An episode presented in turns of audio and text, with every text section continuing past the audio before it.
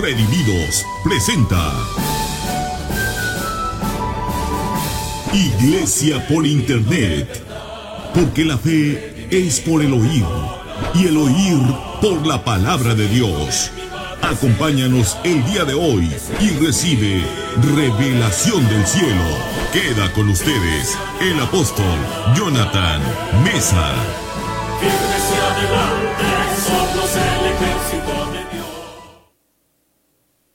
¿Qué tal mis queridos amigos y hermanos? Les saluda una vez más su servidor, el apóstol Jonathan Mesa Delgado, transmitiendo en vivo desde la Ciudad de México. Sean todos ustedes bienvenidos a esto que es Iglesia por Internet. Tal como se los prometí, el día de hoy les hablaré un tema que le puse por título, 10 promesas de Jesús nuestro Señor. Acompáñeme a orar, por favor. Padre, te pedimos espíritu de sabiduría y revelación en el conocimiento de tu palabra, que sean alumbrados los ojos de nuestro entendimiento. Recibimos por la fe esta semilla incorruptible.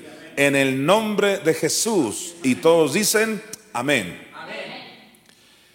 Hablar de promesas es hablar de algo muy atractivo, pero no porque sea atractivo vamos a dejar de enseñarlo. Es decir, Dios ha prometido cosas para su pueblo. Y hoy he seleccionado 10 cosas que Dios ha prometido para los creyentes. Cuando digo Dios, me puedo referir al Padre, porque Él es Dios. Me puedo referir al Hijo, porque Él es Dios. O me puedo referir al Espíritu Santo, porque Él es Dios. Pero en esta ocasión en particular me voy a a dirigir a Jesucristo, que es Dios también. Entonces, por eso le puse por título, 10 promesas de Jesús nuestro Señor. No son cosas que dijo Pablo, que dijo alguien más en la Biblia, no. Escogí 10 cosas que el propio Jesús dijo. Y yo creo con todo mi corazón que si usted es un creyente en Jesucristo, debiera creer lo que Él dijo, lo que Él prometió. Ahora, cuando hablamos de promesas, estamos hablando de que también hay condiciones para que se cumplan esas promesas en nuestras vidas. Normalmente a la gente no le gusta que le digan las condiciones para que tales promesas se cumplan. Al final de mi enseñanza hablaré brevemente de ciertas condiciones, requisitos que hay que cumplir para que esto se cumpla. De hecho, en el desarrollo de mi tema estaré viendo tales condiciones dependiendo del punto que vayamos tratando. Por ahora empezaré con la promesa número uno de nuestro Señor Jesucristo. Vayamos a la Biblia, por favor, en Hebreos capítulo 2, versículos del 11 al 12. Hoy es miércoles 17 de marzo de 2021. La primera promesa es la siguiente, escuche, Jesús prometió estar en medio de nosotros cuando nos congregamos. ¿No le parece algo maravilloso? Él lo prometió. Es decir, cuando nos juntamos, Él dijo que iba a estar ahí presente. De pronto, a tu mente carnal se le puede olvidar que Jesús está ahí. Ahora, muchos dirán, yo no sentí que estuviera Jesucristo. Yo no percibo que Él esté, pero recuerda que andamos por fe y no por vista ni por sentimientos. Es aquí donde tenemos que agarrarnos fuertemente del solo hecho de que como Jesús lo prometió, tenemos que creerlo. Sientas un viento o no, veas un relámpago o no, una luz o no, se te ponga la piel de gallina o no, no dependemos de lo que vemos o lo que sentimos. Tenemos que entender, Él lo prometió y tiene que haber un pueblo que diga, yo lo creo. Que cada vez que te reúnes, que te congregas, digas, aquí está Jesús. ¿Por qué? Porque Él lo prometió. Veamos en Hebreos 2 del 11 al 12. Dice así la palabra de Dios. Porque el que santifica y los que son santificados, de uno son todos, por lo cual no se avergüenza de llamarlos hermanos. versículo 12, diciendo, mira lo que dice nuestro Señor Jesucristo, diciendo, anunciaré a mis hermanos tu nombre. Deténgase ahí. ¿Te das cuenta cómo te llama el propio Jesucristo? Te llama hermano. Por alguna razón, algunos le llaman Padre. Nuestro Padre Jesucristo no es tu Padre. Bíblicamente hablando, Él es tu hermano. Él dijo, anunciaré, no dijo a mis hijos, ni que fuera el Padre. Él es el Hijo. Y dice, anunciaré a mis hermanos tu nombre. En Romanos capítulo 8, Pablo refuerza esto que estoy diciendo y a él le llama el primogénito entre muchos hermanos.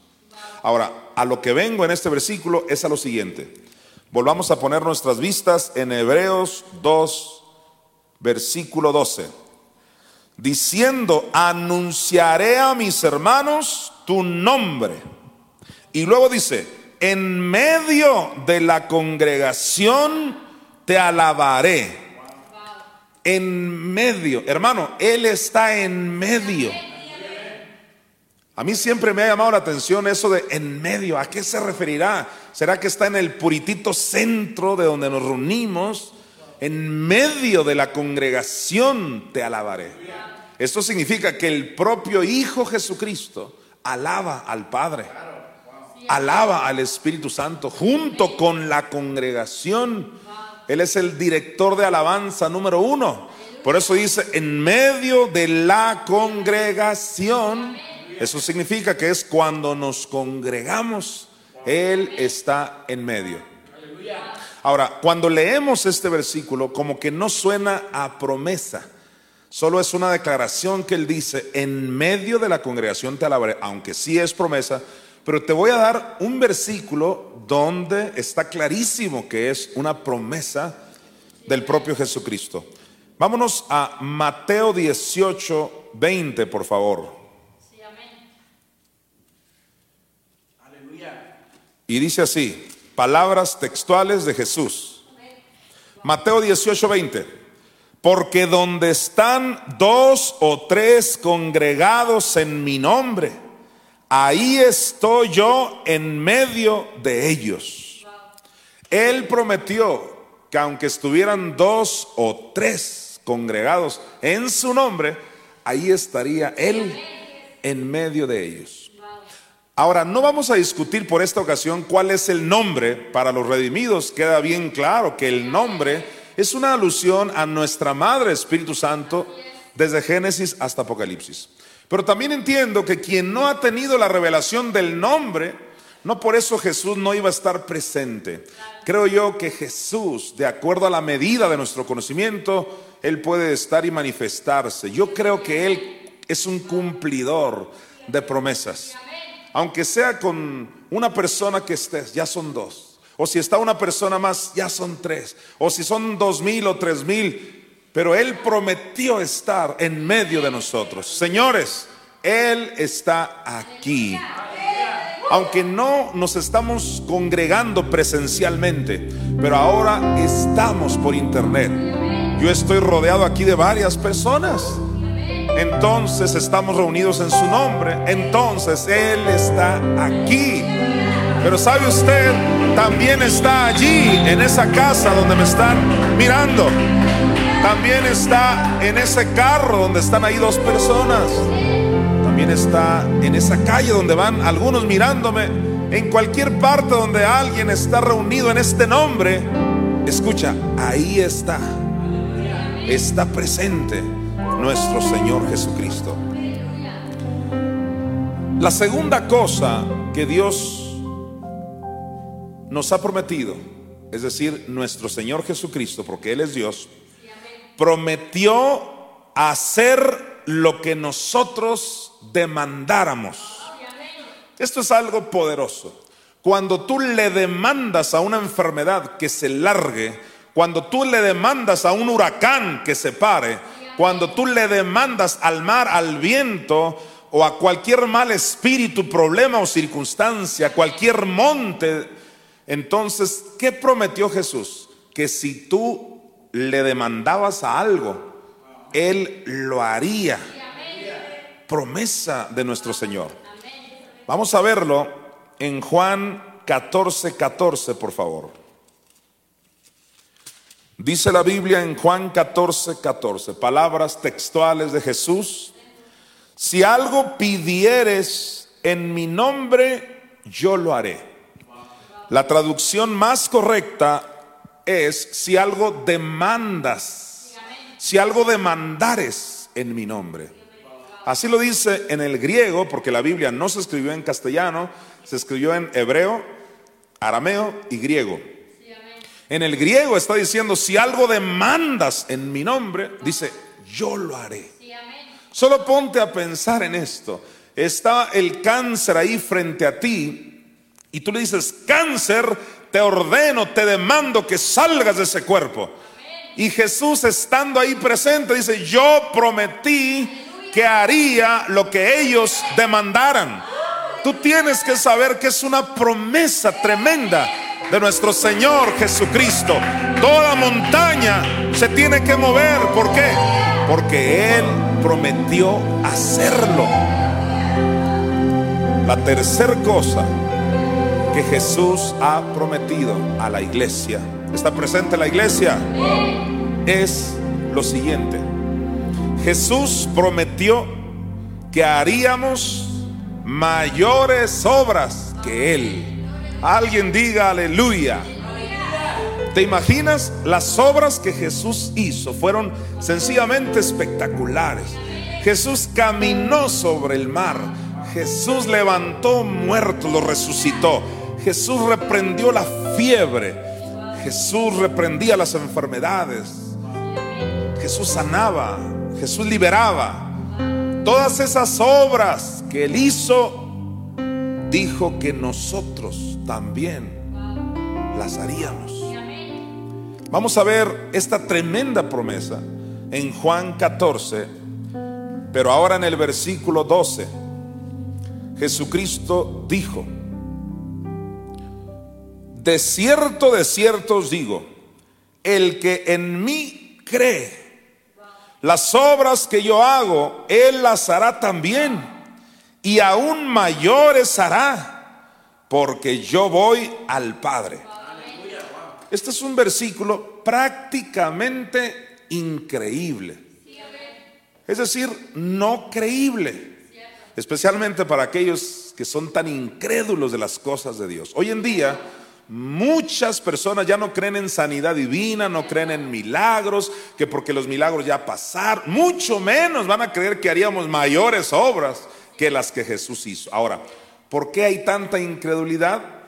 Por lo mismo porque ellos no creen lo que dice la Biblia. Ellos tratan de buscar una explicación lógica, coherente a sus cinco sentidos, y no ven la Biblia como lo que es, un libro sobrenatural.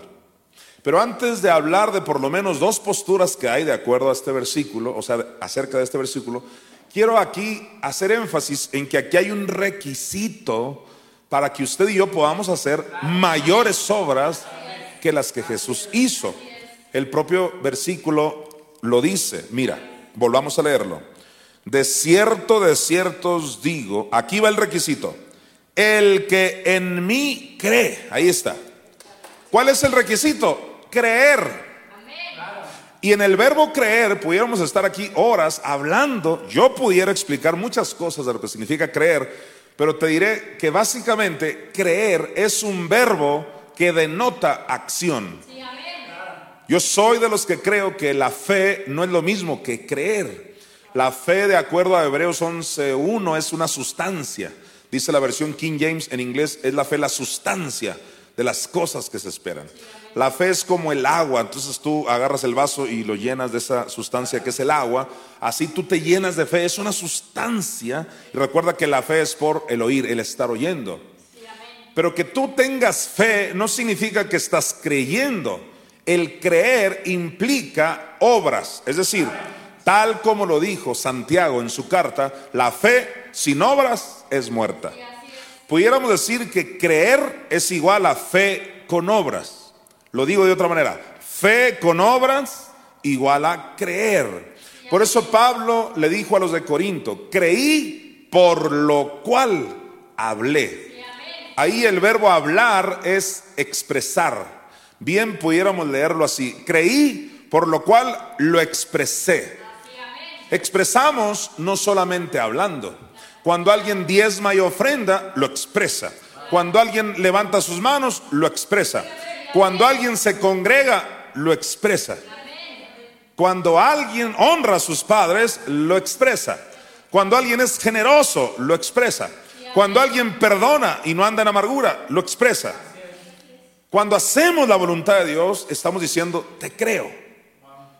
Entonces, toda una generación se fue llena de fe al infierno, porque no es suficiente la fe. ¿Cuál fue esa generación? De acuerdo a Primera de Pedro 3 del 18 al 20, la generación de Noé. Claro que tenían fe, porque dice la Biblia que rehusaron ser persuadidos. Reina y Valera tradujo que no obedecieron. En el original griego dice, rehusaron ser persuadidos, pero sí oyeron. Entonces, si oyeron, tenían fe, porque la fe es por el oír. Pero nunca se subieron al arca, es decir, no creyeron. ¿Cuál es el requisito para que usted y yo hagamos mayores obras que las que Jesús hizo? Requisito es creer. Y ahora usted ya sabe lo que es creer. Con razón no hemos hecho mayores obras que las de Cristo. Hemos tenido fe, tal vez mucha, pero no siempre hemos accionado en cada cosa. Fe sin obras es muerta. Ahora, debo decirte las dos posturas que hay respecto a este versículo. La primera es de que antes Él era el único cuerpo de Cristo y ahora somos muchos. Es decir, cuando Jesús dijo, el que en mí cree, las obras que yo hago, Él las hará también y aún mayores. Se refiere por un lado, esa es la primera postura que existe y yo estoy de acuerdo, claro, en que ahora haríamos mayores obras en cantidad. Por ejemplo, si Jesús liberó a, no sé, a mil endemoniados, suponiendo, pues ahora que la iglesia somos muchos miembros del cuerpo de Cristo y en todo el mundo, ahora podemos liberar a millones porque somos más. Jesucristo era, entiende esto, era el único cuerpo de Cristo en su tiempo. Hasta que llegó Pablo y nos dijo a la iglesia, vosotros sois el cuerpo de Cristo y miembros cada uno en particular.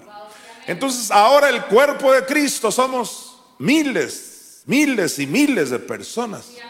Si un solo individuo hizo grandes obras, ahora haríamos mayores obras en cantidad, porque somos muchos. El cuerpo de Cristo somos muchos. Esa es la primera postura y estoy de acuerdo. Pero no se limita a eso. La segunda postura es muy poderosa y usted puede también creerla y recibirla. Y es la siguiente, de que antes él usó solo un poder limitado a la tierra. Vamos a demostrar eso. Mateo 9:6, por favor.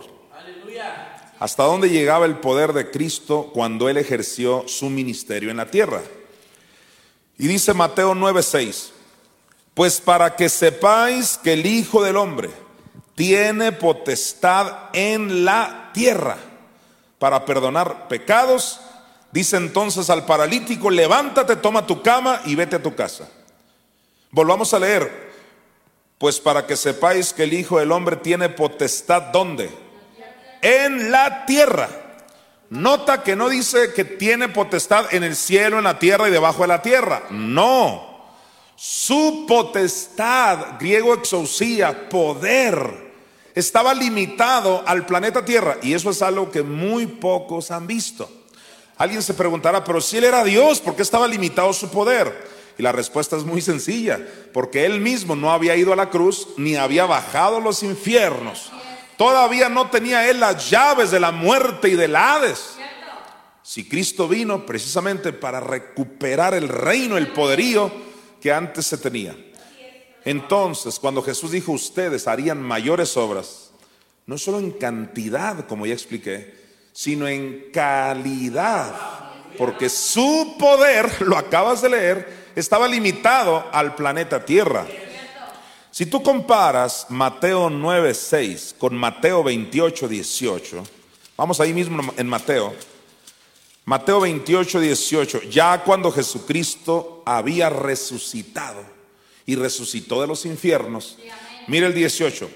Y Jesús se acercó y les habló diciendo, Toda potestad me es dada en el cielo y en la tierra.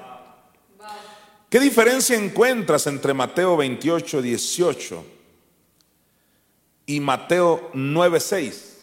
Que en Mateo 9, 6 él dijo, se me dio potestad en la tierra. Y aquí dice en Mateo 28, 18, toda potestad. No solo en la tierra, mira. Y hasta te dice, Toda potestad me es dada en el cielo y en la tierra. Jesucristo no tenía la potestad sobre las huestes espirituales de maldad en el segundo cielo, de las cuales habla Pablo en Efesios 6:12. Ese fue un privilegio que se le dio a la esposa de Cristo, que es la iglesia.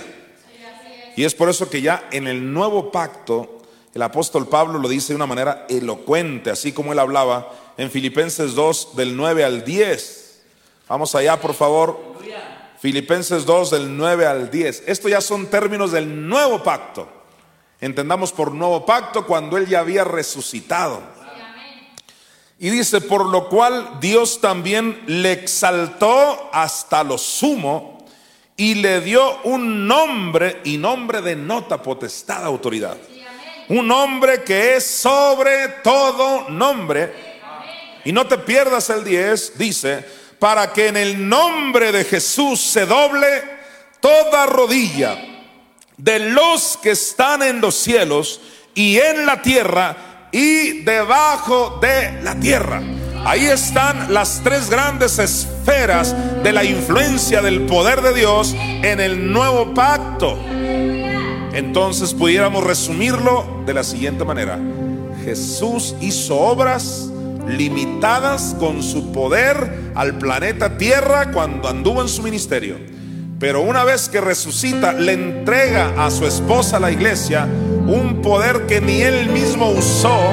Le entregó las llaves a la iglesia y ahora la iglesia tiene autoridad y poder de los que están en los cielos, en la tierra y debajo de la tierra. Y es por eso que toda rodilla se tiene que doblar ante el nombre de nuestro Señor Jesucristo. Es en ese sentido entonces que también la iglesia puede hacer mayores obras que las que Jesús hizo, no solo en cantidad, sino también en calidad.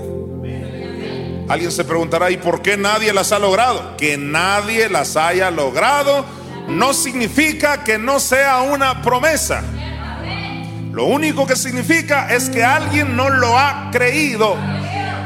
Y de eso estaremos abundando en los próximos puntos y al final de mi sesión. La cuarta promesa de nuestro Señor Jesucristo es la siguiente. Jesús prometió todos digan, Él prometió.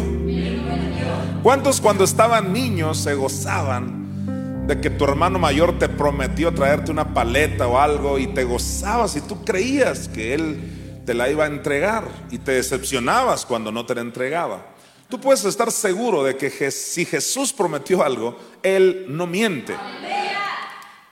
Jesús, número cuatro, prometió que si pedíamos lo que quisiéramos nos sería hecho. Wow. Ahí donde dice lo que quisiéramos, yo le llamo un cheque en blanco.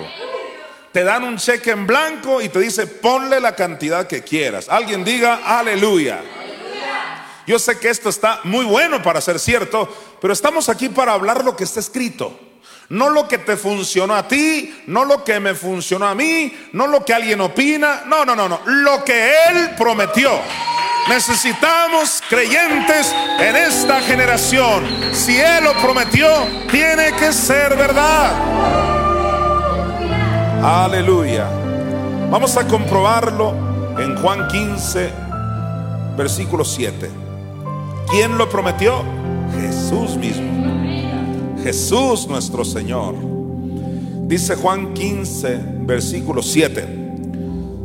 Si, ya nada más dice si, tienes que saber que ahí no es yes, sino if. En inglés, yes es sí como afirmativo. Pero en inglés es if, como diciendo un sí condicional. Si haces esto, yo cumplo esto. Toda promesa es condicional. Claro que sí.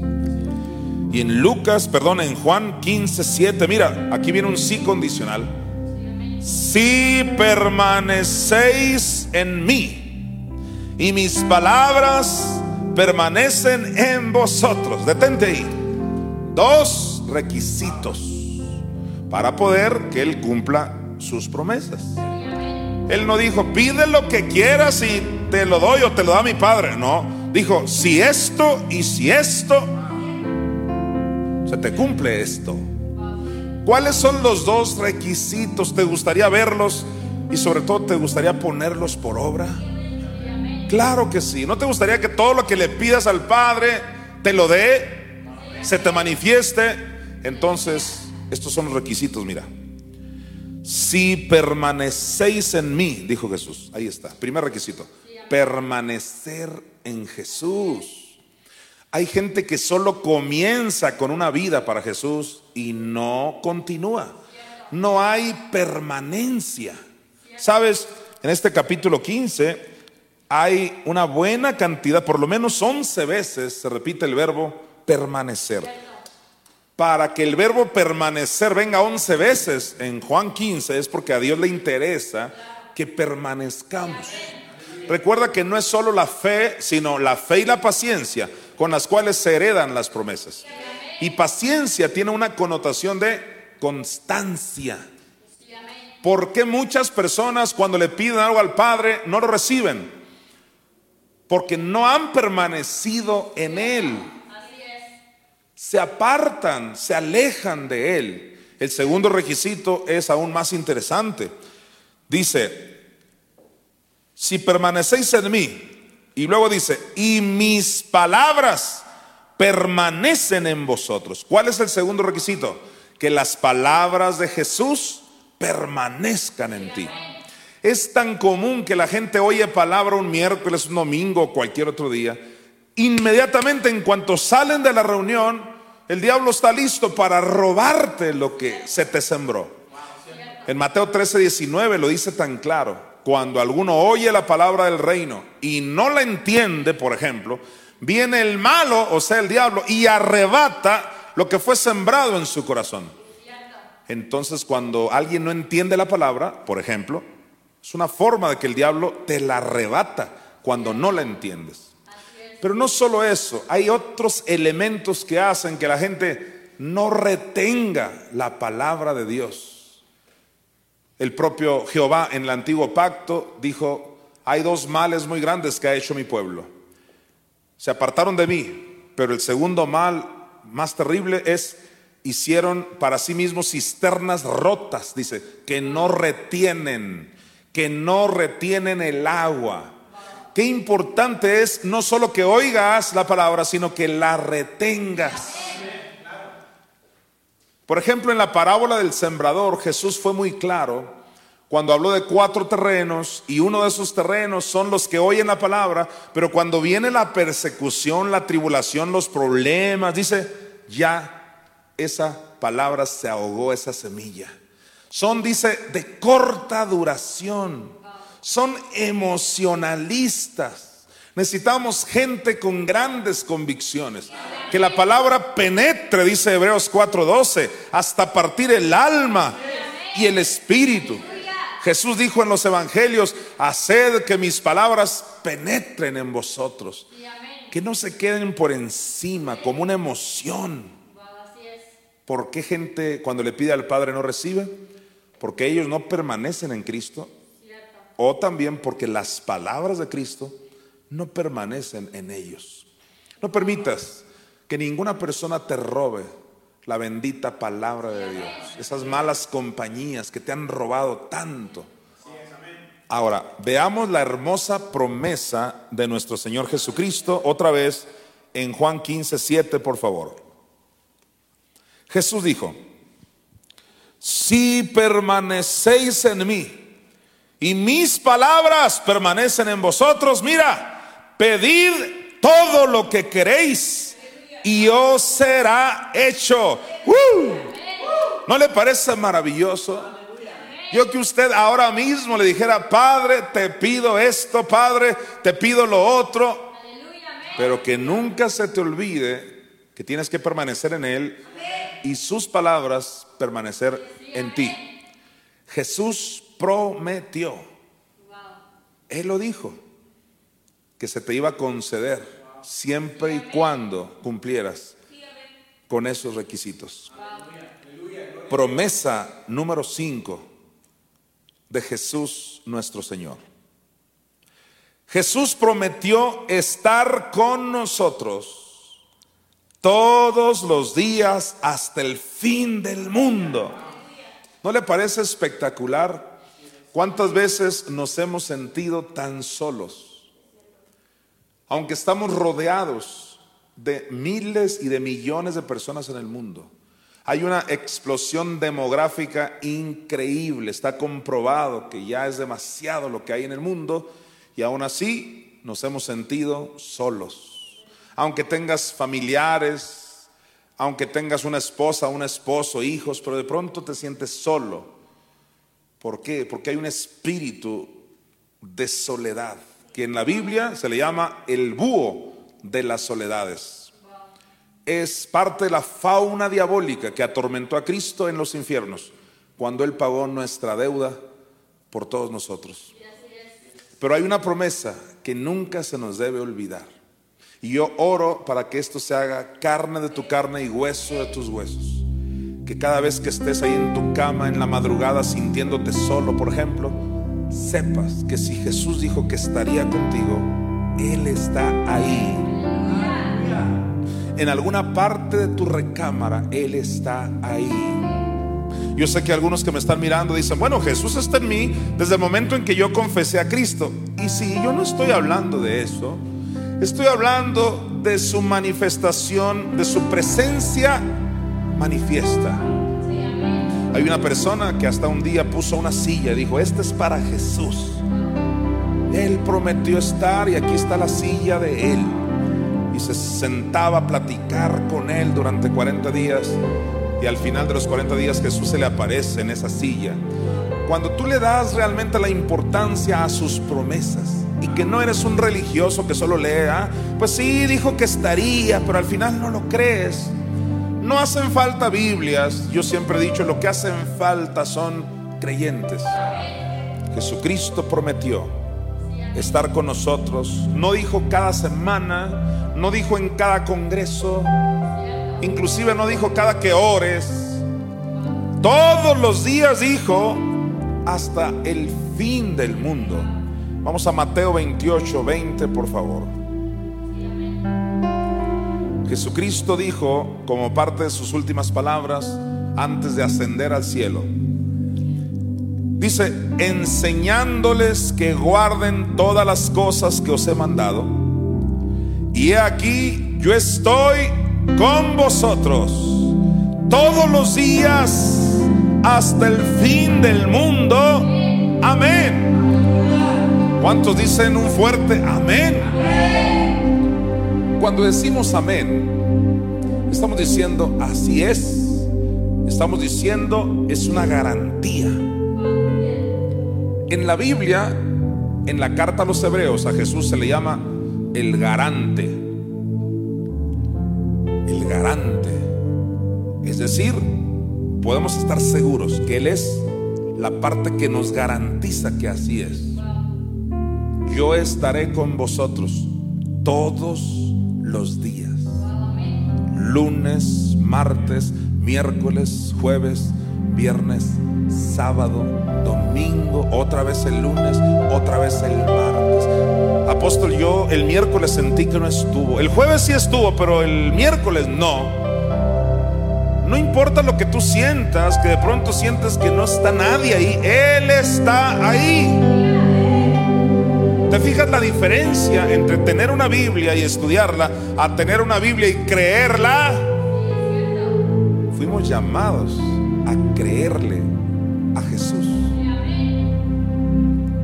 Él dijo, no yo. No es un pastor tratando de ilusionarte.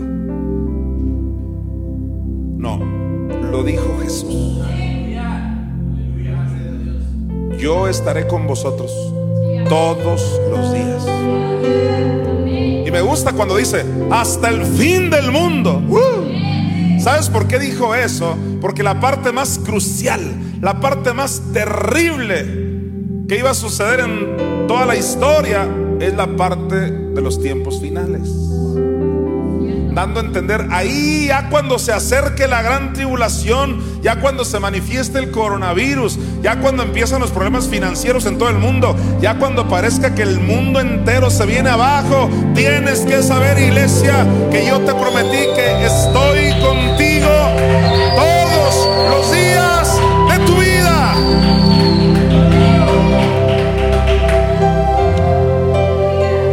esto lo conectamos con Hebreos 13:5, va a traer una gran bendición a tu alma. ¿Cómo le hace falta a nuestra alma oír estas cosas? En Hebreos 13:5 dice, sean vuestras costumbres sin avaricia, contentos con lo que tenéis ahora, y mira la promesa de Jesús, porque Él dijo, ¿Quién dijo? Jesús. Él dijo, no te desampararé, ni te dejaré. Alguien diga aleluya. Alguien dígale gracias Jesús. ¿No te suenan familiares esas palabras? No te desampararé ni te dejaré. Sí. ¿A quién fue? ¿A quien desampararon? ¿A quien dejaron? ¿De quien se separaron? El Padre y el Espíritu Santo? De la persona de Jesucristo. Él exclamó en la cruz en el Salmo 22, 1, Dios mío, Dios mío, ¿por qué me has desamparado? La mamá Espíritu Santo dice en Jeremías claramente, desamparé mi heredad.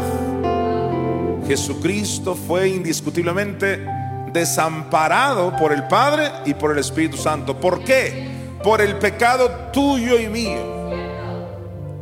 Ahora, en el nuevo pacto aparece que todo eso Jesús lo hizo por nosotros. ¿Qué quiere decir por nosotros? Que lo hizo en nuestro lugar. Que Él nos sustituyó. Que Él se enfermó para que tú no tengas que enfermarte que Él se hizo pobre para que tú no tengas que ser pobre. De la misma manera, escucha, Él fue desamparado para que tú nunca te sientas solo. Él fue desamparado para que tú nunca seas desamparado. Por eso dice la autora de los Hebreos que Jesús dijo, todos digan, Él lo dijo. ¿Qué dijo? nunca, no te desampararé, ni te dejaré. Nunca olvides, Él está contigo en este mismo instante.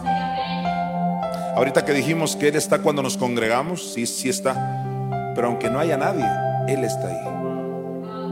Ahora, cuando nos congregamos, está de una forma especial, porque dice el Salmo 22.3 que Él habita las alabanzas de su pueblo, Él hace su trono, dice el hebreo. Pero en todo momento, cuando vas a la tienda, cuando estás caminando sola o solo por ahí, cuando vas al supermercado, cuando vas a la escuela, a la oficina, bendito tu entrar y tu salir. ¿Sabes por qué es bendito? Porque Él está contigo todos los días hasta el fin del mundo. Él lo prometió. La promesa número 6 de Jesús nuestro Señor es la siguiente. Jesús prometió que si guardamos su palabra, nunca veríamos muerte.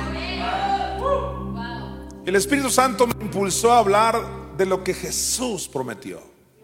Porque es tiempo de que la iglesia oiga lo que Jesús prometió y no lo que otros prometen. Muchas personas te prometen lo peor y la vas a pasar de lo peor y viene lo peor y aguas porque no hay remedio y estás creyendo las promesas del diablo.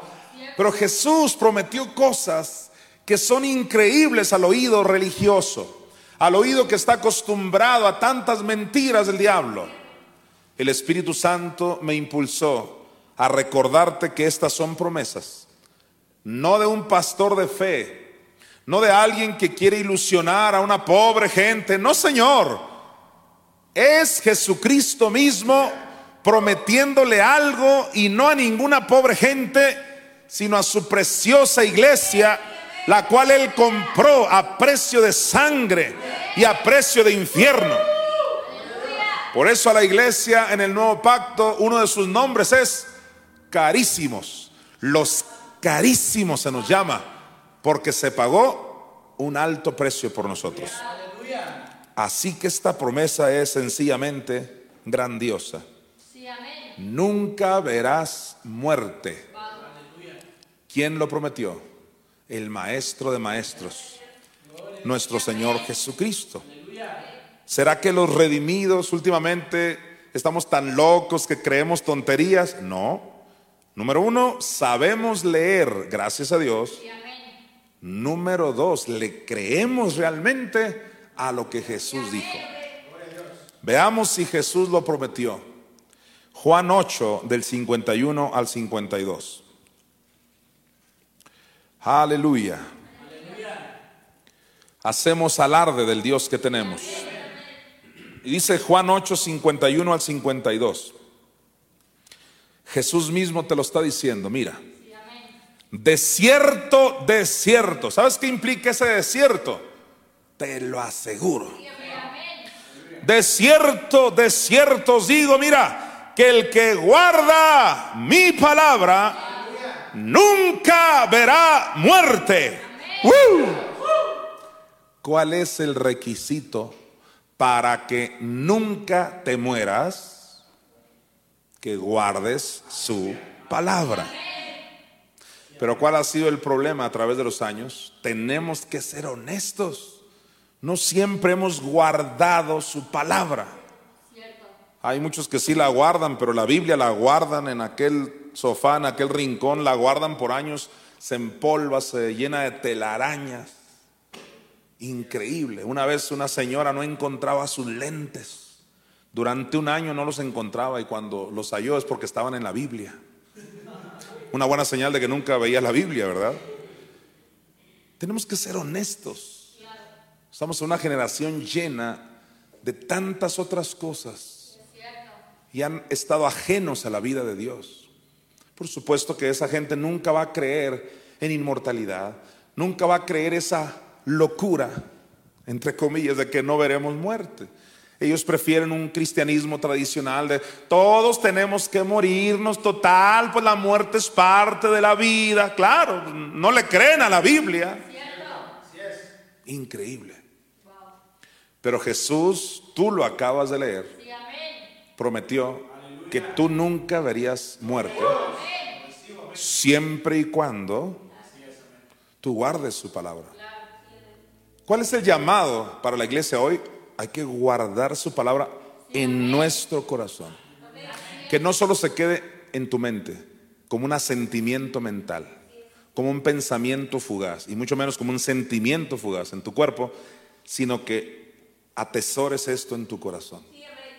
Recuerda, esto es una retroalimentación maravillosa. Del corazón habla la boca. Ya cuando la hablas, vuelve a entrar a tu mente y a tu corazón. Porque tú lo que oyes, ahí viene la fe y te estás llenando. Y luego ya que se llena tu corazón, de, la, de la abundancia del corazón, habla la boca. El apóstol Pablo dice, la palabra de Cristo more en abundancia en vuestros corazones. Sabes, muchas personas hoy no creen esta promesa de Jesús. Tratan de evadirla por tal de no creerla. Dicen, no, pues se refiere a que nunca veremos muerte espiritual, por ejemplo. Nunca ellos creen que esto se pueda referir a lo físico. Pero sabes, el contexto de Juan capítulo 8 es muerte física. Y te lo voy a demostrar. La actitud de los que oyeron esa promesa de Jesús fue la siguiente, mira. 52, Juan 8, 52. Entonces los judíos le dijeron, ahora conocemos que tienes demonio. Abraham murió y los profetas. Y tú dices, el que guarda mi palabra nunca sufrirá muerte. ¿Por qué crees que le dijeron endemoniado? Ahora sí que estás endiablado. ¿Por qué? Porque les dijo promesas que ellos en su ley nunca iban a escuchar. El sistema de ley hasta la fecha nunca te va a hablar de estas maravillas. Porque solo hay alguien que tiene palabras de vida eterna. El apóstol Pedro le dijo a Cristo, Señor, ¿a quién iremos si solamente tú tienes palabras de vida eterna? En otras palabras, Pedro estaba diciendo, Señor Jesús, los fariseos, los saduceos, los escribas, todos ellos hablan de tantas cosas, a lo mejor bonitas, pero al fin nos van a enterrar. Pero tú eres el único Jesús que dices palabras de inmortalidad, palabras de vida eterna. El que guarda mi palabra, dijo, promesa del Señor, nunca verá muerte. ¿Qué dijeron? Ahora sí, tú tienes demonio. Y me llama la atención que dice, entonces los judíos le dijeron, ahora conocemos que tienes demonio. Abraham, Abraham murió, dice, y los profetas. ¿Cuál fue el argumento que dieron? El mismo que dan hoy. Pero si Esteban murió, si el hermano fulano murió, si el evangelista aquel murió, igualitos que los de ahora. Ellos basados en las experiencias. Pues mi tío, que era un santo de Dios, murió. Nadie te está preguntando quién murió. Estamos preguntando si hay alguien que le pueda creer a la promesa de Jesús. Él dijo, si guardas mi palabra, nunca verás muerte. Dije, nunca.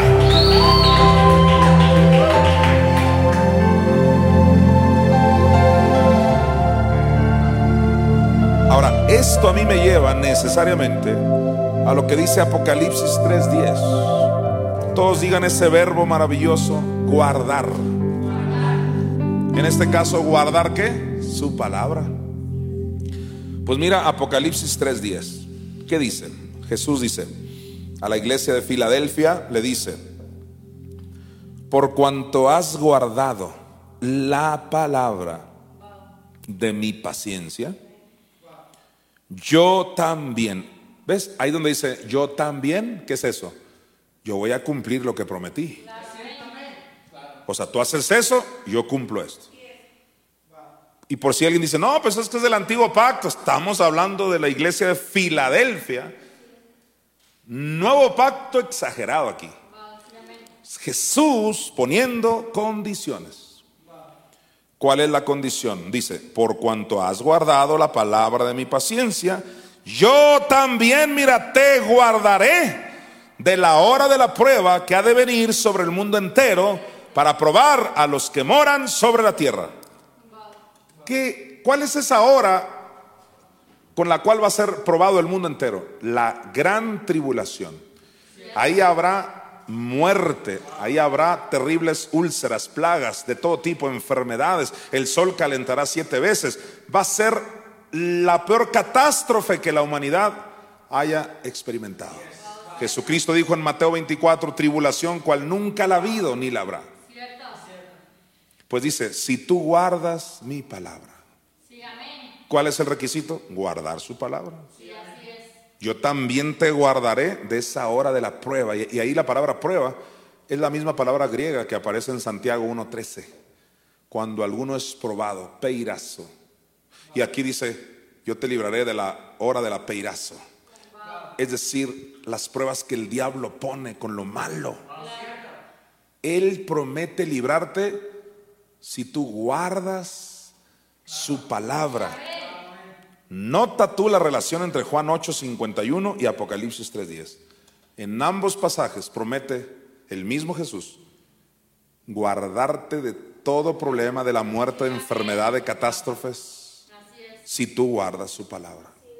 De seguro, de seguro, así te lo prometo, alguien está pensando, ¿y por qué Pedro que oyó esa promesa murió? ¿Y por qué Juan murió? ¿Y por qué todos han muerto? Muy sencillo, mira, aquí tienes un creyente. ¿Quieres oír lo, cómo habla un creyente? ¿Sabes por qué se murieron todos? Porque no, no qué, a ver usted dígame, le voy a dar chance a que usted hable. Porque no guardaron su palabra. Pero ¿cómo va a decir que Pedro no la guardó? Pues si la hubiera guardado, no se hubiera muerto. Eh, promesa de Cristo. Tienes que creerle a lo que Él dijo estás basado en lo que le pasó a Pedro, en lo que le pasó a Judas, mucho menos, en lo que le pasó a Juan. No, me interesa lo que Él prometió. Y si Él prometió que si guardo mi palabra, esforzarme por guardarla, porque si la llego a guardar, nunca, dije nunca, veré muerte. ¿Qué necesitamos hoy en día? creyentes. ¿Creyentes en qué? En las promesas de Jesús. Él no miente. Recuerda lo que dijo Pablo. Sea Dios veraz y todo hombre mentiroso. ¿Quién mintió? ¿Mintió Pedro? ¿Mintieron todos los que se murieron? No. Ellos en todo caso mintieron. Pero Jesús es el que no mintió. Alguien diga gloria a Dios. Alguien alabe su bendita palabra.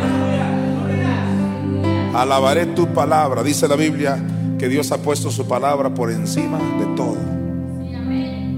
Aleluya. La promesa número 7, son 10, quédate conmigo. Promesa número 7 de Jesús nuestro Señor es la siguiente. Jesús prometió que todo lo que digamos nos sería hecho. Yo sé que muchas de estas cosas, los redimidos, ya las hemos visto, las hemos analizado, pero el énfasis de mi Madre Espíritu Santo hoy es que lo veas como lo que es. No es un dicho de Juan charrasqueado. ¿Cuál es el punto que el Espíritu quiere enfatizar hoy? que lo veas como una promesa. Jesús te lo prometió.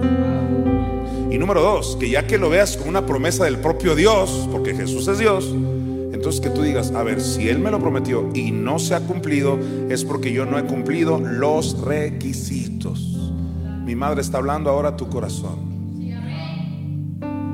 Que su Hijo Jesucristo te prometió que todo lo que tú digas te será hecho. Pero sabes, también hay requisitos ahí. Recordemos en Marcos 11, 23. Dice Marcos 11, versículo 23. Atención aquí, dice Jesús, porque de cierto os digo, una vez más usó el desierto, o sea, te lo aseguro. Ahora, ¿qué nos va a asegurar? Que si alguien cumple con estas cláusulas, le tiene que suceder. Como te darás cuenta, tenemos tarea a partir de esta noche. De ver las cláusulas, en, en qué fallé. Por supuesto que sí. No en qué falló Dios ni que Dios es soberano y así lo hizo. No, Señor. Él puso principios que si tú y yo los cumplimos, sus promesas se cumplen en nosotros. Aquí está, mira. Porque de cierto os digo que cualquiera, uh, cualquiera, todos digan cualquiera. Entonces no es un reverendo, no es el estudiante de Fuller, no es el estudiante de tal o cual seminario, no es aquel líder de gran reputación, no, cualquiera. Esta promesa de Jesús es para quién? Para cualquiera. Ahora, cualquiera que qué? Cualquiera que cumpla los requisitos que él pone. Wow. Entonces dice, porque de cierto os digo que cualquiera que qué, mira, ahí va que dijere a este monte, quítate y échate en el mar. Hasta ese punto es como que, pues él prometió que si yo lo digo, la montaña se tiene que mover. Pero no, hay más requisitos, mira. Porque de cierto os digo que cualquiera que dijere a este monte, quítate y échate en el mar. Y ahí empieza un tremendo requisito, mira. Y no dudare en su corazón. Ya nada más con ese requisito tienes para explicarte el por qué. No se han movido muchas montañas. Apóstol, es que yo no dudé. Que lo digas es una cosa. La duda está ahí aferrada en la vida de muchas personas. Ahora, a veces hay tanto orgullo en los seres humanos que dicen, yo no dudé. Y yo digo, y si no hubieras dudado, lo tuvieras. Jesús dijo que si no lo dudas, lo tienes. Entonces la duda es terrible. ¿Sabes? El apóstol Pedro iba caminando sobre el mar y ¿qué le pasó? Dudó. Ahora, ¿qué es lo que hace que tú y yo dudemos? Las circunstancias. ¿Qué es lo que hizo que Pedro el apóstol dudara, durara? Perdón, dudara. Las circunstancias. ¿Cuáles circunstancias en el caso de Pedro? El gran viento, las olas. A cualquiera le daría miedo y empezaría a dudar. Porque el diablo, entiéndelo, usa las circunstancias de la vida para hacer que tú dudes. Con decirte que el propio Juan Bautista, el que dijo, he aquí el Cordero de Dios que quita el pecado del mundo, el propio Juan que tenía el espíritu de Elías en él, dudó de Jesucristo si él era. Y le dijo a sus discípulos, vayan y pregúntenle a Jesús si él es o esperaremos a otro. Juan dudó, le cortaron la cabeza en la cárcel. Pedro dudó, se hundió. Job dudó. Dice, quizá mis hijos habrán pecado. ¿Qué es ese quizá? Duda. La duda es terrible. Tú tienes que saber que Jesús prometió algo espectacular. Lo que tú digas te será hecho. Sí, requisito, no lo dudes. Ahora, ¿cómo hacerle para que esas circunstancias no nos ganen? Pues una de las cosas, una, porque hay muchas que pudiéramos hacer, es incrementar la oración. Cuando te llenas de la presencia de Dios en oración, te llenas de fe.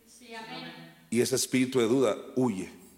¿No te has fijado que cuanto más pasa tiempo y no oras, estás dudando hasta de tu esposo, de tu esposa, de tus hijos, dudas de todo, dudas de la vida, dudas que se caiga la casa, pero cuando oras, aunque sea una hora ahí, sales queriendo comerte el mundo.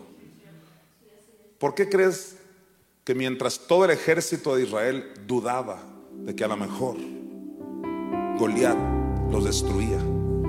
El único que no dudó fue un jovencito, porque era un adolescente, que estuvo horas y horas en la presencia de Dios, cantando a Dios, componiendo salmos, el Señor es mi pastor. Y, wow, para cuando él llega donde está Goliat, él no sabía lo que era la duda. Entonces ahí está una clave para que tú digas, voy a llenar ese requisito que Jesús me puso. No lo voy a dudar en mi corazón. Ya tengo años confesándolo, pero lo he dudado. Entonces decido no dudarlo. Me voy a meter más en oración. Sabes, hay un espíritu de fe. Y ese espíritu de fe no es la fe que viene por el oír de Romanos 10, 17. Ese espíritu de fe que Pablo le llamó así, teniendo el mismo espíritu de fe, te da el don de fe. Es el Espíritu Santo. Es nuestra madre que nos da un don que se llama don de fe. Levanta tus manos, diga por fe, yo recibo el don de fe. Sabes, yo puedo sentir, yo puedo percibir ahora la presencia del Espíritu Santo que está repartiendo a su pueblo el don de fe. Eso es más allá de lo que has oído. Tienes años oyendo la palabra, pero ahora recibe ese don de fe. Es el mismo don de fe con el cual operó Daniel cuando estaba en el foso de los leones. ¿Cómo es que alguien va cayendo al foso de los leones hambrientos y no le da miedo? ¿Cómo es que no tuvo duda? ¿Cómo es que él sabía que el ángel de Jehová estaba ahí para protegerlo? ¿Cómo? Eso en lo natural no puede ser. es que Daniel oraba tres veces al día. ¿Cómo es que David vence a un Goliat? Porque David oraba. Dice, yo alabo a Dios siete veces. Uh, así dijo David, siete veces. No dijo a la semana. No, no, no, no, no. Siete veces al día te alabo. Necesitamos que se nos vaya la duda. Porque esta promesa número siete es, wow. ¿Qué prometió? Que todo lo que digamos nos sería hecho. Marcos 11:23 otra vez, por favor, rápidamente. Jesús dijo, porque de cierto os digo, que cualquiera que dijere a este monte, quítate y échate en el mar, y no dudare en su corazón, mira, sino creyere que será hecho lo que dice, lo que diga, lo que diga, mira, ahora sí, lo que diga, le será hecho, mi hermano redimido, lo que tú digas te será hecho.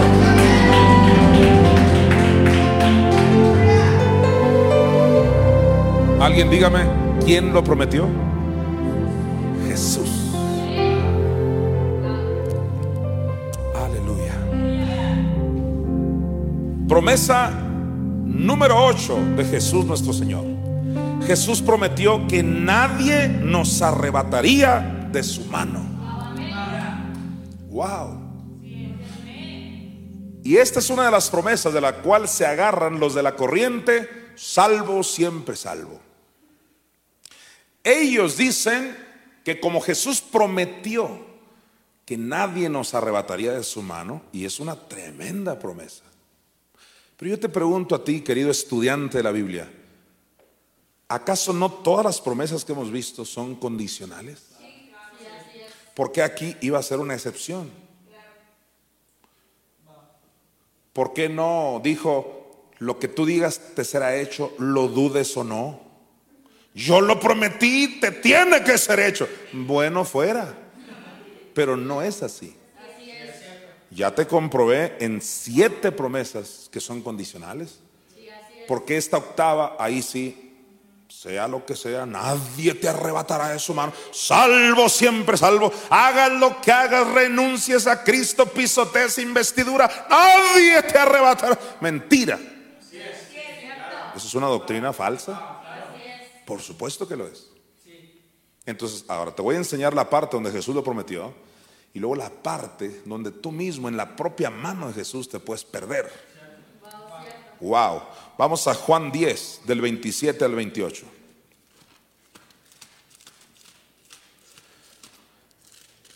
Y dice Juan 10, del 27 al 28, Jesús dijo, mira, mis ovejas oyen mi voz y yo las conozco y me siguen. No te pierdas el 28. Y yo les doy corta vida, ¿cómo dice? Yo les doy vida eterna, mira, aleluya. Pero mira más, y no perecerán jamás, ni nadie las arrebatará de mi mano. Esta es una de las promesas más gloriosas. Ahora, yo estoy aquí no para desanimarte y decirte, bueno, pero es que nunca vamos a alcanzar esas promesas. No, estoy más bien para concientizarte de que están tan buenas las promesas como para ignorarlas o como para no cumplir los requisitos que el propio Jesús pone. Para empezar, si somos estrictos con el versículo, el requisito que salta a la vista aquí, número uno, es este, mira, mis ovejas oyen mi voz. Ya desde ahí no cualquiera califica para que no lo arrebaten. ¿Cuántas personas creen que están oyendo la voz de Dios y no es la voz de Dios? Cuando alguien te dice, Dios te enfermó con un plan, no estás oyendo la voz de Dios. No estás cumpliendo con el requisito. Y el montón de otras mentiras que se promueven no están oyendo la voz de Jesús. Entonces nadie puede reclamar esta promesa si no llena los requisitos. Requisito es que seas oveja de Dios y que oigas su voz, no mentiras. Que oigas la voz de Dios. Pero número dos, quiero que vayamos a Jeremías 18:4, por favor. Este pasaje está alarmante. Y es un complemento de Juan 10, 27. Aquí está, Jeremías 18, 4 dice, y la vasija de barro que él hacía, ahora, cuando dice que él hacía, se refiere a un alfarero. Los que trabajan con el barro y hacen ollas de barro y figuras de barro, ese es un alfarero. Y siempre se ha dicho que el alfarero es Dios, y yo estoy de acuerdo. Y el barro son los seres humanos. Ahora, vamos a demostrar que viene hablando de un alfarero. Versículo 2. Levántate, le dice Dios a Jeremías, y vete a casa de quién dice? Del alfarero, uno que trabaja el barro. Y allí te haré oír mis palabras. Versículo 3. Y descendí a casa del alfarero, y aquí que él trabajaba sobre la rueda que es el aparato con que trabajan, cuatro. Y la vasija de barro que él hacía, ¿y, quiénes son las vasijas de barro? Pues los seres humanos. La vasija de barro que él hacía, mira, se echó a perder en su mano. ¿Se echó a perder dónde? Allá lejos de él, a kilómetros lejos de él. No. Aún en la propia mano de Cristo. Tú te puedes echar a perder si tú no haces lo que Dios dice. Si tú te llenas de incredulidad, de malas confesiones, te alejas de Dios, no cumples sus principios, en la cosa estando en su propia mano, te puedes perder. ¿Por qué? Porque ni el mismo Dios te puede obligar a permanecer salvo, sano, próspero, en victoria. No. Ese es requisito de los hijos de Dios. Él ha prometido no solo esto, de que nadie nos arrebatará su mano. También prometió salud. También ha prometido prosperidad, ha prometido larga vida, protección para tus hijos. ¿Y qué pasa cuando un, hijo no es protegido? Pues fue la soberanía de Dios. No, no, Señor. Él prometió algo. Somos nosotros los que no hemos hecho algo bien. Entonces cuidado que te puedes echar a perder en su propia mano. Ahora, terminemos el versículo. Dice Jeremías 18:4, y la vasija de barro que él hacía se echó a perder en su mano. Y volvió, dice, y la hizo otra vasija, según le pareció mejor hacerla. Ahora, cuando dice, la hizo otra vasija, ahí está hablando del Dios de misericordia que siempre nos da nuevas oportunidades. ¿Qué pasó con la vasija que se llamó hijo pródigo? ¿Acaso no se perdió estando en las manos de Dios mismo? Pero Dios le dio una oportunidad y hizo otra vasija, le dio una nueva oportunidad. Hacer otra vasija es un nuevo amanecer. ¿Cuántos nuevos amaneceres nos ha dado Dios? Muchos. Nuevas son cada mañana sus misericordias. Nos ha ayudado, nos ha dado su abundante gracia. Pero la autora de los Hebreos fue muy clara cuando dijo, no sea que alguien por la amargura deje de alcanzar la gracia de Dios. Se puede dejar de alcanzar la gracia de Dios. ¿Qué hacemos entonces con la promesa? Y a mis ovejas nadie las arrebatará a mi mano. Hay que apropiarnos. Pero hay que cumplir qué cosa? Las cláusulas. Hay que oír su voz para que esa promesa, al igual que las demás, se cumplan en nuestras vidas. La promesa de Jesús nuestro Señor número 9 es la siguiente.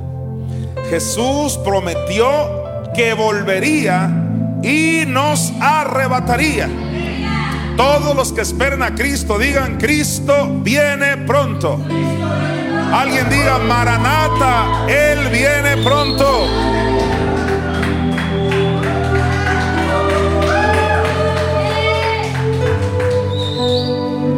Recuerda que Él viene por todos los que le esperan. Pero entonces, esto del regreso de Cristo, ¿qué es? ¿Una ilusión de nosotros? No, es una, ¿qué es? Promesa. Son promesas. La Biblia está llena de cientos de promesas. Vamos a ver, palabras. Recuerda que yo te escogí los versículos donde es Jesús mismo prometiendo. Yo pude haber ido con Santiago, Pedro, Pablo, que refuerzan las promesas de Cristo. No quise. Quise que leyeras textual un, Cristo diciéndote lo que tú digas te será hecho. Un Cristo que dice, nadie te arrebatará de mi mano. Un Cristo, Él mismo diciendo, el que guarda mi palabra no verá muerte. Ahora nos, nos está prometiendo que, mira, que Él va a volver. ¿Cuántos saben de los que me están viendo que ya vino? No fue un invento, una ilusión, no, no, Él vino. Hay registros históricos de que Él vino. Él es el parteaguas de la historia, antes de Cristo, después de Cristo. Pero así como vino, ¿qué crees? Iba a decir volverá. No, no quiero decirlo así. Lo voy a decir así, mira, prometió volver. Y sabes, yo confío en lo que Él prometió. Entonces, mira, vamos a ver esa promesa. Juan 14, 3. Pero alguien diga, aleluya. Vamos a ver esta maravillosa promesa de Cristo. Juan 14, 3.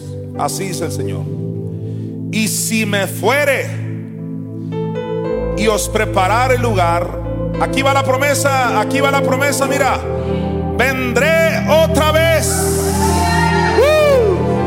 Uh, ¿Qué dijo el Señor? Vendré otra vez. ¿Qué dice Susana? Vendré otra vez. Miguel, vendré otra vez. Jonathan, vendré otra vez. Iglesia, vendré otra vez. Aleluya. Tenemos que esperarle fielmente. Un día de estos, Él va a volver por su pueblo. Pero a la promesa número 9, yo le puse algo. Prometió que volvería y nos arrebataría. Ahora, ¿por qué yo le añadí eso? Porque hoy en día hay quienes creen que va a volver, pero ¿qué crees? No creen que nos va a arrebatar. Solo creen que volverá, pero eso de que en el aire, por favor, en las nubes. No, Jonathan, ahí las nubes. Se refiere a otra cosa, no a nubes. Entonces yo tuve que ponerle a esta promesa que él prometió que volvería. Ya lo viste, ¿qué dijo él? Vendré otra vez. Pero también prometió que nos que nos arrebataría. ¿Qué es que seremos arrebatados? Literal así, que estás de repente en la cocina, en este estudio, en el parque, y de repente, ¡fum! Algo te va a jalar hacia el cielo. Eso es ser arrebatado. Mira, usando una lógica bíblica, si el montón de personas que fueron arrebatadas ya fueron arrebatadas, ¿qué te hace pensar que la iglesia no? Ahora, en años pasados, nunca ibas a ver un predicador tratando de fortalecer la idea de que te crean que vamos a ser arrebatados. La razón que hoy lo enfatizo es porque ya llegó el tiempo de que gente no solo no cree en lenguas ni en sanidad, sino ya no creen en el arpazo, palabra griega. Seremos arrebatados. Esa palabra arpazo que usó Pablo cuando dijo, seremos arrebatados para recibir al Señor en el aire, es el griego arpazo. Arpazo, ser arrebatado. Que entre otras cosas significa que nos, van a apoderar. Alguien se va a apoderar de nosotros. Quiero que leas ahí mismo en Juan 14:3, porque ahí mismo viene la promesa de que Él volverá y también la promesa de que seremos arrebatados. Veámoslo por palabras de Cristo. Y si me fuere y os preparare el lugar, vendré otra vez. Ahí está la promesa. ¿Y qué más? Ahí está el arpazo, mira. Y os tomaré a mí mismo. La frase y os tomaré a mí mismo. Eso conecta con lo que Pablo le dijo a los de Tesalónica, que seremos arrebatados. Es una promesa. Yo por eso no dudo que seremos arrebatados, porque es una promesa. Que la dijo quién? Nuestro Señor Jesucristo. Hay una película que yo les recomiendo, seguramente ya la vieron muchos de ustedes, se llama Hachi. Hachi, y no es Hachi el sucesor, sino Hachi es un perro tan fiel, tan leal, que se hace tan amigo, tan compañero de la persona que lo crió, que llegó un punto donde él murió. O sea, la persona que lo crió murió. Y esa persona siempre se iba en el ferrocarril a su trabajo. Y el perro empezó a acompañarlo, se acostumbró tanto a llevarlo y no solo iba el perro hasta la estación de ferrocarril, sino que cada vez que el perro oía el sonido del tren, era la hora de la salida, volvía cuando su dueño, su amo, llegaba y se bajaba del tren. Entonces llegaba el perro a recibirlo. Qué bonito. Ni su esposa hacía eso. Pero el perro estaba ahí esperando, fiel todos los días que él venía a su trabajo, lo esperaba cuando se bajaba del tren. Es una historia muy tierna que te la recomiendo. Esto fue algo real. Este perro japonés, impresionante su fidelidad. Resulta que un día el dueño del perro muere, pero el perro seguía yendo a esperarlo todos los días y en la misma parte se ponía esperando a que viniera. Hasta que los mismos que conocían al perro le hacían cariños y le decían, Hachi, ya no va a volver. Regrésate a casa, ya no va a volver. No, no hallaban cómo hacerle entender, ya murió, ya. Para el perro, y menos para esa clase de perros que se caracterizan por esa lealtad, este tipo de perros japoneses, no, para él no hacía sentido nada más que su lealtad le impulsaba a estar ahí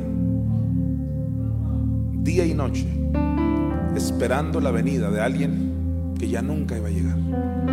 Se dice que duró hasta nueve años, diez años, no sé cuánto, esperándolo, hasta que el perro murió, murió esperándolo. Sabes, hay muchos, perdón la comparación, pero ha habido muchos hachis que ya murieron esperando el regreso de nuestro Señor Jesucristo. ¿Sabías tú que la palabra adoración, que en el griego es proscuneo, cuando un perro lame la mano y los pies de su dueño. Proscuneo. Pros es inclinarse hacia.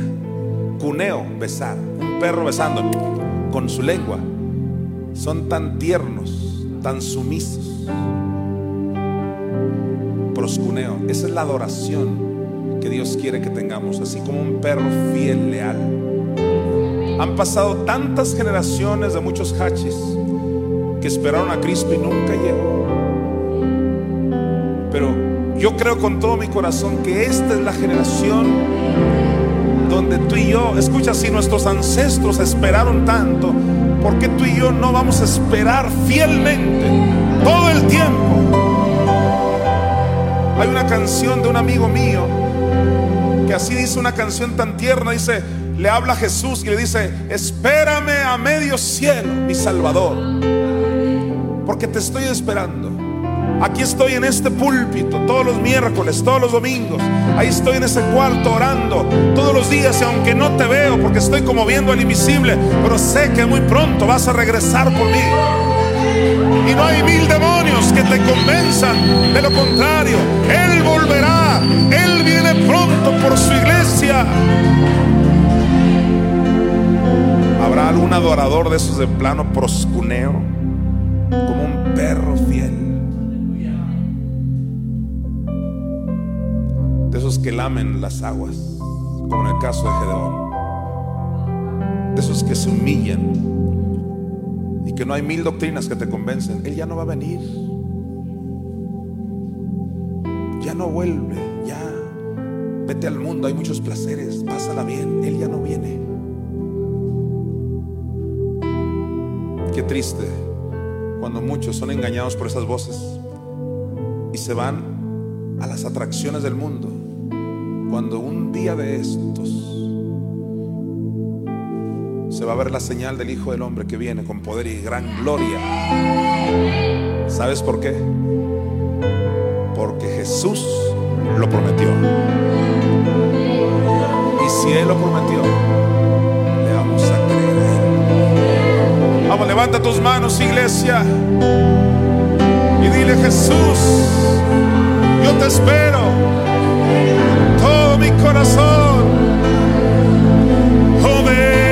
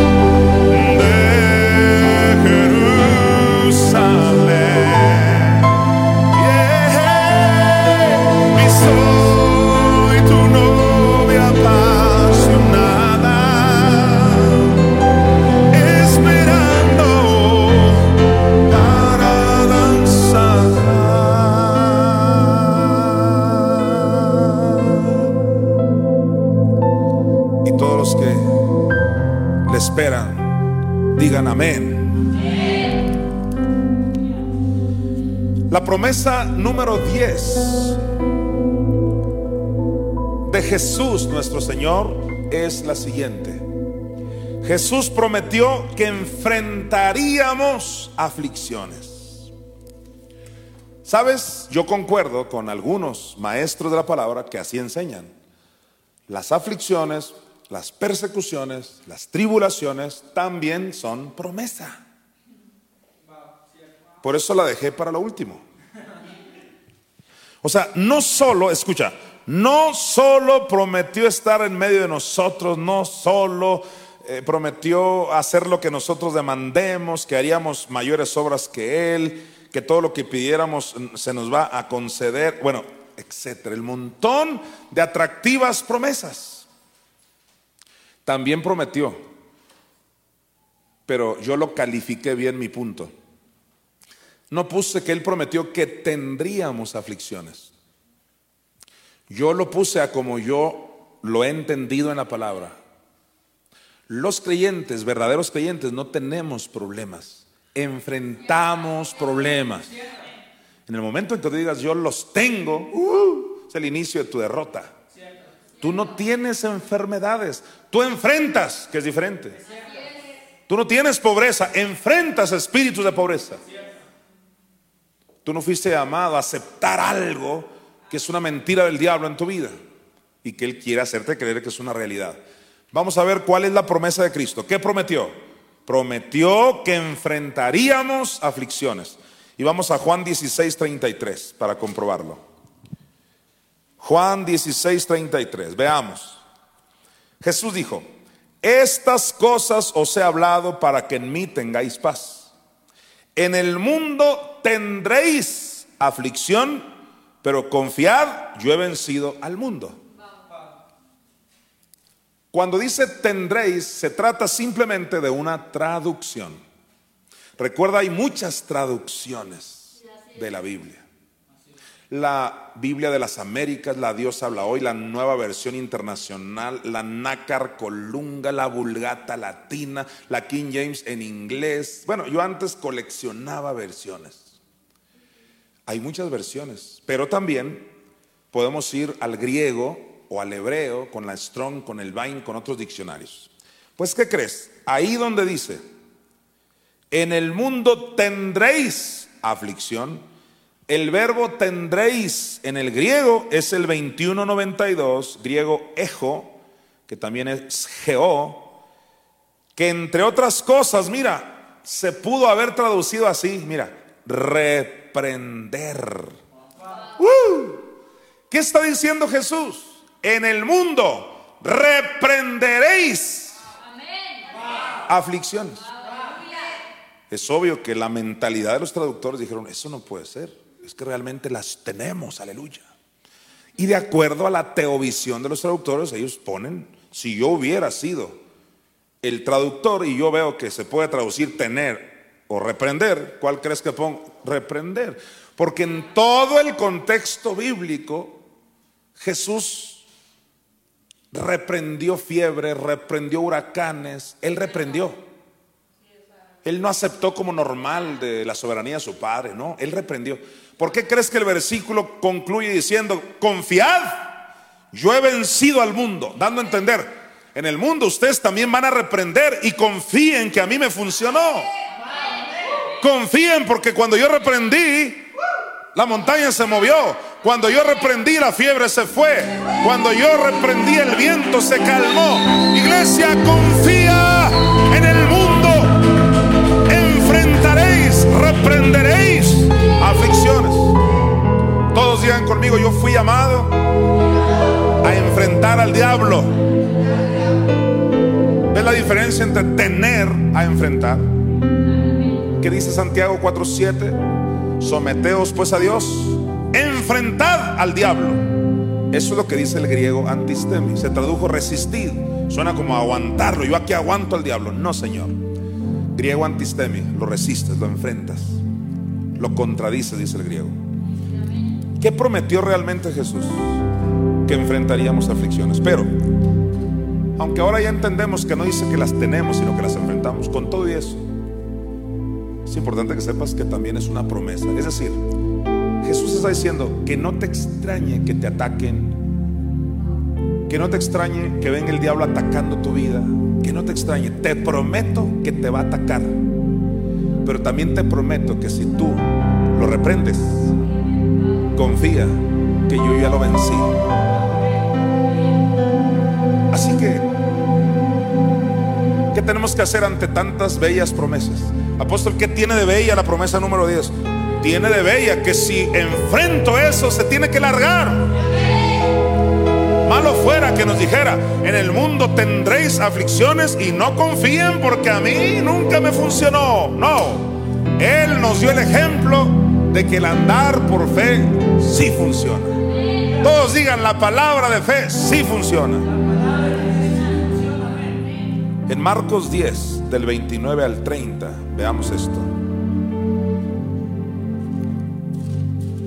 Marcos 10 del 29 al 30 respondió Jesús y dijo, de cierto os digo que no hay ninguno que haya dejado casa o hermanos o hermanas, o padre o madre o mujer o hijos o tierras por causa de mí y del Evangelio, que no reciba cuánto dice, que no reciba cien veces más. Alguien diga, lo recibo.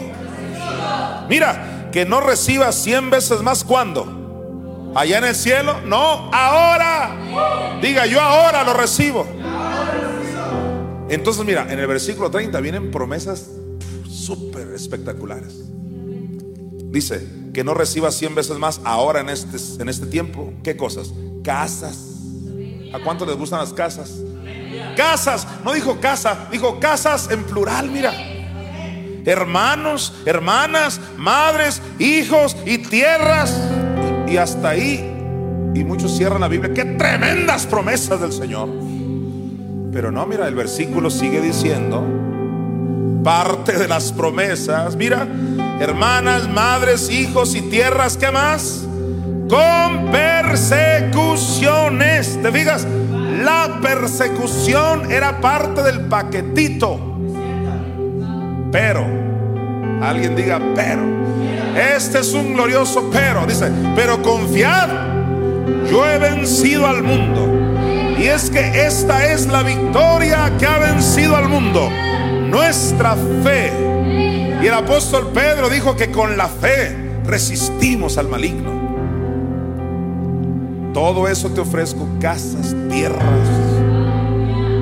Pero te prometo que te van a perseguir. Pero también te prometo que si reprendes, el enemigo tiene que estar debajo de tus pies.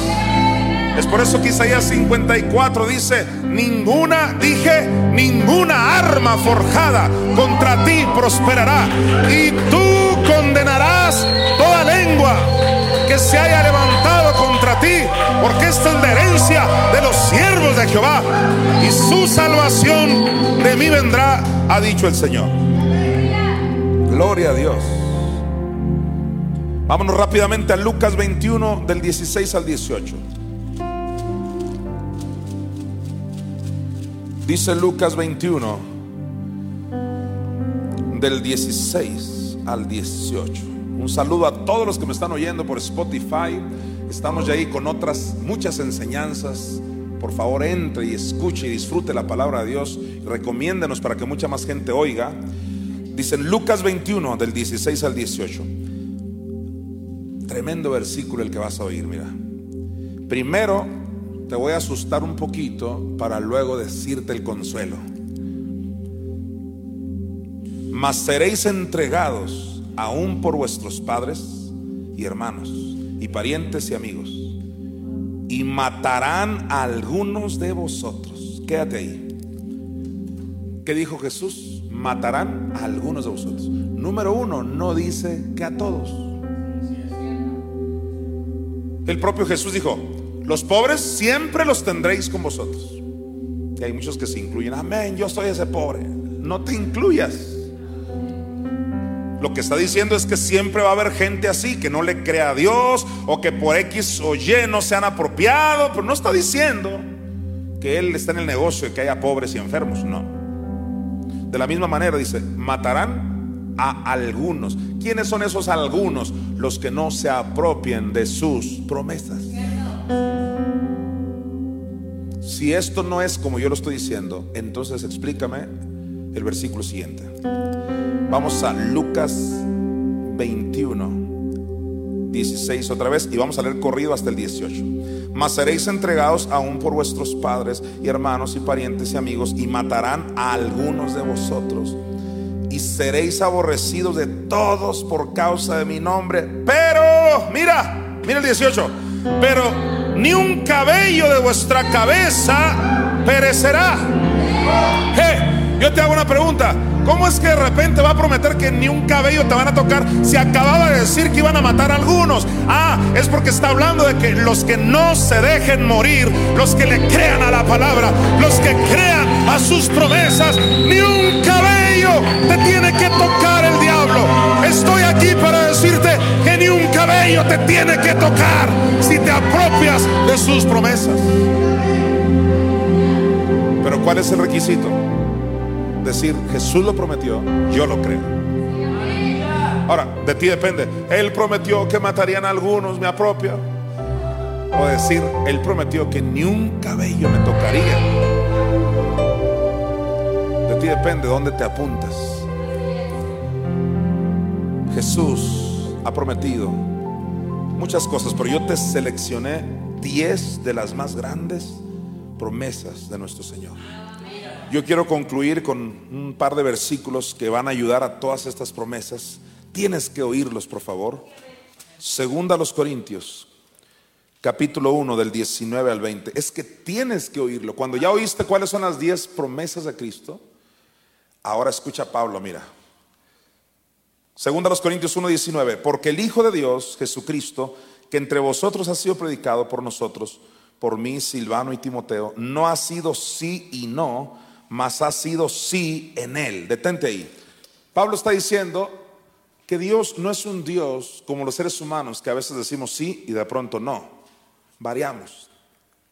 Santiago 1.17 dice que en él no hay mudanza ni sombra de variación. ¿Qué quiere decir que no hay sombra de variación? Que él no varía. Él no dice sí y luego te dice no, no. E-, ese es un invento de no sé quién. Yo lo he, oído de muchas personas, pero eso no está en la Biblia. Hay un supuesto versículo que dice, no se cae una hoja sin que el Padre lo permita. ¿Sabes que ese supuesto versículo no viene en la Biblia? ¿Sabes dónde viene? Viene en el Corán. Yo mismo lo encontré en el Corán, que es el libro sagrado de los musulmanes, y también viene en el Quijote de la Mancha. Los que han leído esa novela saben bien que Don Quijote le dijo al famoso Sancho Panza, es que no se mueve una hoja sin que el paro lo permita, Sancho. Pero la Biblia no lo dice. Tu fe tiene que estar fundada en lo que dice la Biblia. Eso de que Dios dice sí y a veces no, eso no, no está en la Biblia. Ahora, claro que dice no. Si tú le dices, dame un cáncer, ahí sí te dice no. Dame un accidente, ahí sí te dice no. Pero en cuanto a lo que Él prometió, ¿y qué prometió? Protección, restauración, larga vida, inmortalidad, salud, prosperidad, todo lo que Él prometió. Hey, en cuanto a lo que prometió, Él no dice sí y no. Entonces, ¿qué es lo que dice? ¿Qué es lo que dice? Versículo 20. Vámonos, segundo los Corintios 1:20. Mira, porque todas las promesas de Dios son en él sí y en él amén por medio de nosotros para la gloria de Dios. Quiero que notes la última parte que dice para la gloria de Dios. ¿Qué es eso? Dios se glorifica cuando Él te dice sí. Salud, sí. Casas, sí. Prosperidad, sí. Bienestar, sí. La salvación de mis hijos, sí. Todo lo que Él prometió es sí. ¿Cuál es la pregunta que tenemos que hacernos? Si Dios prometió y Él siempre dice sí, entonces somos nosotros los que no hemos llenado sus cláusulas. Vamos, por favor, a Hebreos 6 del 17 al 18. Alguien diga gloria a Dios. Alguien diga gloria a su palabra.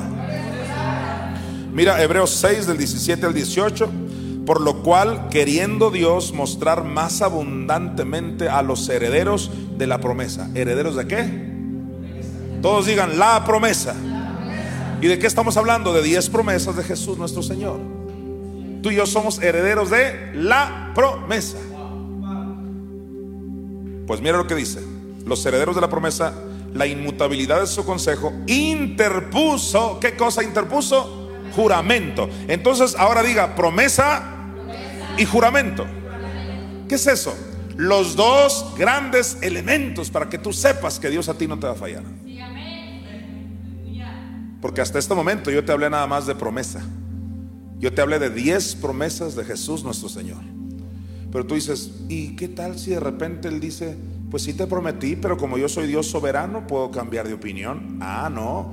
Por eso cada promesa necesitaba un juramento. Es decir, te juro que lo que te prometí es un hecho. Te juro que no voy a cambiar de opinión. Vuelvo a decir promesa y juramento. Entiéndelo, no solo te lo prometió, sino que juró y juró por sí mismo que eso tenía que ser un hecho en tu vida si tú cumplías los requisitos. Una vez que entendemos esto, es wow. Mira Hebreos 6. Ahora el 18. Mira el 18. Para que por dos cosas inmutables. ¿Por qué dice dos cosas? Venía hablando de la promesa y del juramento. Dice, para que por dos cosas inmutables en las cuales es imposible que Dios mienta, tengamos un fortísimo consuelo. Los que hemos acudido para asiros de la esperanza puesta delante de nosotros. Es decir, no solo tenemos un Dios que nos lo prometió, sino que nos juró que no se echaría para atrás. Y los que ya me han escuchado durante años saben que la palabra juramento, donde dice interpuso juramento en el griego, es el griego jercos, de ahí viene cerco, frontera. Dios se puso un cerco, una frontera de la cual él mismo no puede pasar. Él dice, yo lo prometí y si él llena las cláusulas, lo tengo que hacer. O sea, si él lo cree, lo tengo que hacer. Si él no lo duda en su corazón, lo tengo que hacer. Si él lo demanda, lo tengo que hacer. Si él lo confiesa, lo tengo que hacer. Son las promesas del Señor. Y finalmente, segunda a los Corintios por favor. Segunda a los Corintios, capítulo 7, versículo 1. Antes de que aparezca en pantalla, déjame darte esta súper breve explicación.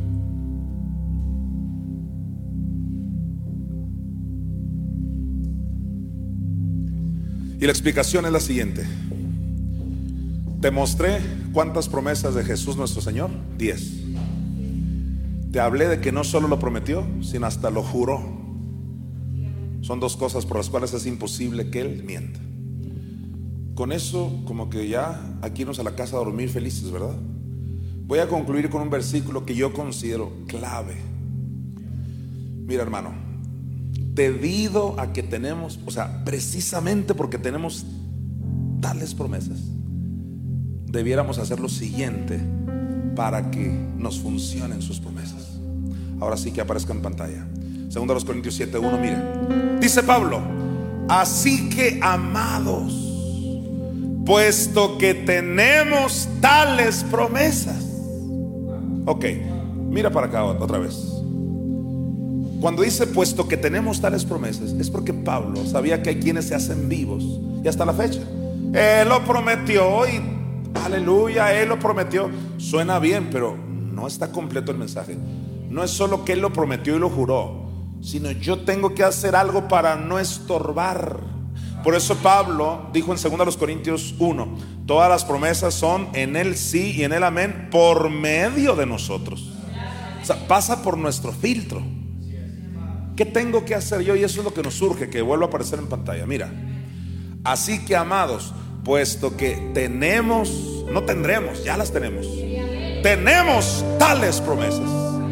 Limpiémonos de toda contaminación de carne y de espíritu, perfeccionando la santidad en el temor de Dios. ¿De qué nos tenemos que limpiar? De toda contaminación de carne. Cuando dice de carne es personas. Escucha, personas contaminan. Pero también de toda contaminación de espíritu. Ahí no se refiere a que tu espíritu ya está contaminado, ¿no? Sería una contradicción con Hebreos que dice que tu espíritu es perfecto. Se refiere a contaminación de espíritu, o sea, espíritus malos contaminan. Entonces límpiate ya de personas. O sea, por culpa de personas, tú no recibí un montón de promesas. Por lo que te metieron en la cabeza. O malos espíritus que hay que te quieren atormentar en el día, en la noche, etc. Mi Madre Espíritu Santo puso esto en mi corazón muy fuerte. Es tiempo de que vivan la vida Zoe que yo les digo. Es tiempo de que toda la Biblia les funcione. Si lo que ese libro dice es verdad, vamos a vivirlo. Todo lo que dice. Y no solo habla de, sé obediente, hijo mío. No, también dice de salud, de prosperidad, de victoria, de sonreír, de gozar de la vida. Todo está en nuestras manos. Dios quiere fama para ti. Dios quiere riquezas para ti. Dios quiere exaltar tu nombre. Por supuesto, Dios quiere salvación, pero de eso te hablan todos los días. O sea, no solo quiere que no te vayas al infierno y lo típico. No, no, no, no. Quiere que tengas victoria en este planeta. ¿Qué tenemos que hacer a partir de hoy para que todas sus promesas me funcionen? Me limpio a partir de hoy de personas, de malos espíritus. Y cada promesa, lo dije bien, cada promesa que Jesús prometió, y hoy te hablé de 10, se van a cumplir en tu vida. Yo quiero concluir retomando el punto uno, porque yo quiero cantarle algo a usted. Esta canción no es ni siquiera para el Padre, el Hijo o el Espíritu Santo. Esta canción es para ti, iglesia. Te la voy a cantar a ti, te voy a decir algo de mi Señor Jesús. ¿Cuál es el punto número uno? ¿Cuál fue la primera promesa de los que estuvieron conmigo desde el principio? Mi tema es 10 promesas de Jesús nuestro Señor. La primera, Jesús prometió estar en medio de nosotros cuando nos congregamos. ¿Qué dijimos que decía Mateo 18, 20? Donde están dos o tres congregados en mi nombre, ahí estoy yo en medio de ellos. Y yo quiero concluir diciéndote esa gran verdad. Él está aquí ahora mismo, en este estudio, aquí en Aucalpan, Estado de México, donde estamos. Yo quiero pedir a mis hijos, mis amados hijos, tengo cuatro, pero Jonah por ahora no está aquí. Lo extrañamos, él canta hermoso también. Voy a pedir a, Jaciel, el sucesor, a mi hija, la apóstol Isetita, a mi hija, la apóstol Carey. Ellos le cantan hermoso al Señor. Y anoche yo estaba preparando algo de, esto que hoy te estoy compartiendo y el Espíritu Santo me recordó una canción que compuso mi hermano en la carne, se llama Obed Mesa, él es pastor también, que él la compuso y la cantamos hace muchos años en un grupo que se llamaba Misión, que estaba compuesto por tu servidor Jonathan Mesa y mis tres hermanos, Raquel, Abigail, Obed. Fuimos hasta Monterrey a grabarla. Bueno, fue algo emocionante. Y el Espíritu me recordó esa letra tan hermosa, tan sencilla. Y rápido me moví en, en mandar a hacer una pista y ensayamos. Y lo único que yo quiero es que a ti te quede bien claro. De estas diez promesas de las cuales te hablé, hay una que yo quiero enfatizar. Todas son poderosas, pero esta la quiero enfatizar. Y es el hecho de que Él está aquí presente. ¿Sabes? Uno de los nombres de Jehová en el antiguo pacto no solo es Jehová Rafa, nuestro sanador, no es solo Jehová Roe, nuestro pastor, Jehová Sidkenu, nuestra justicia, etcétera. No, mira, también es Jehová Chama, el que está allí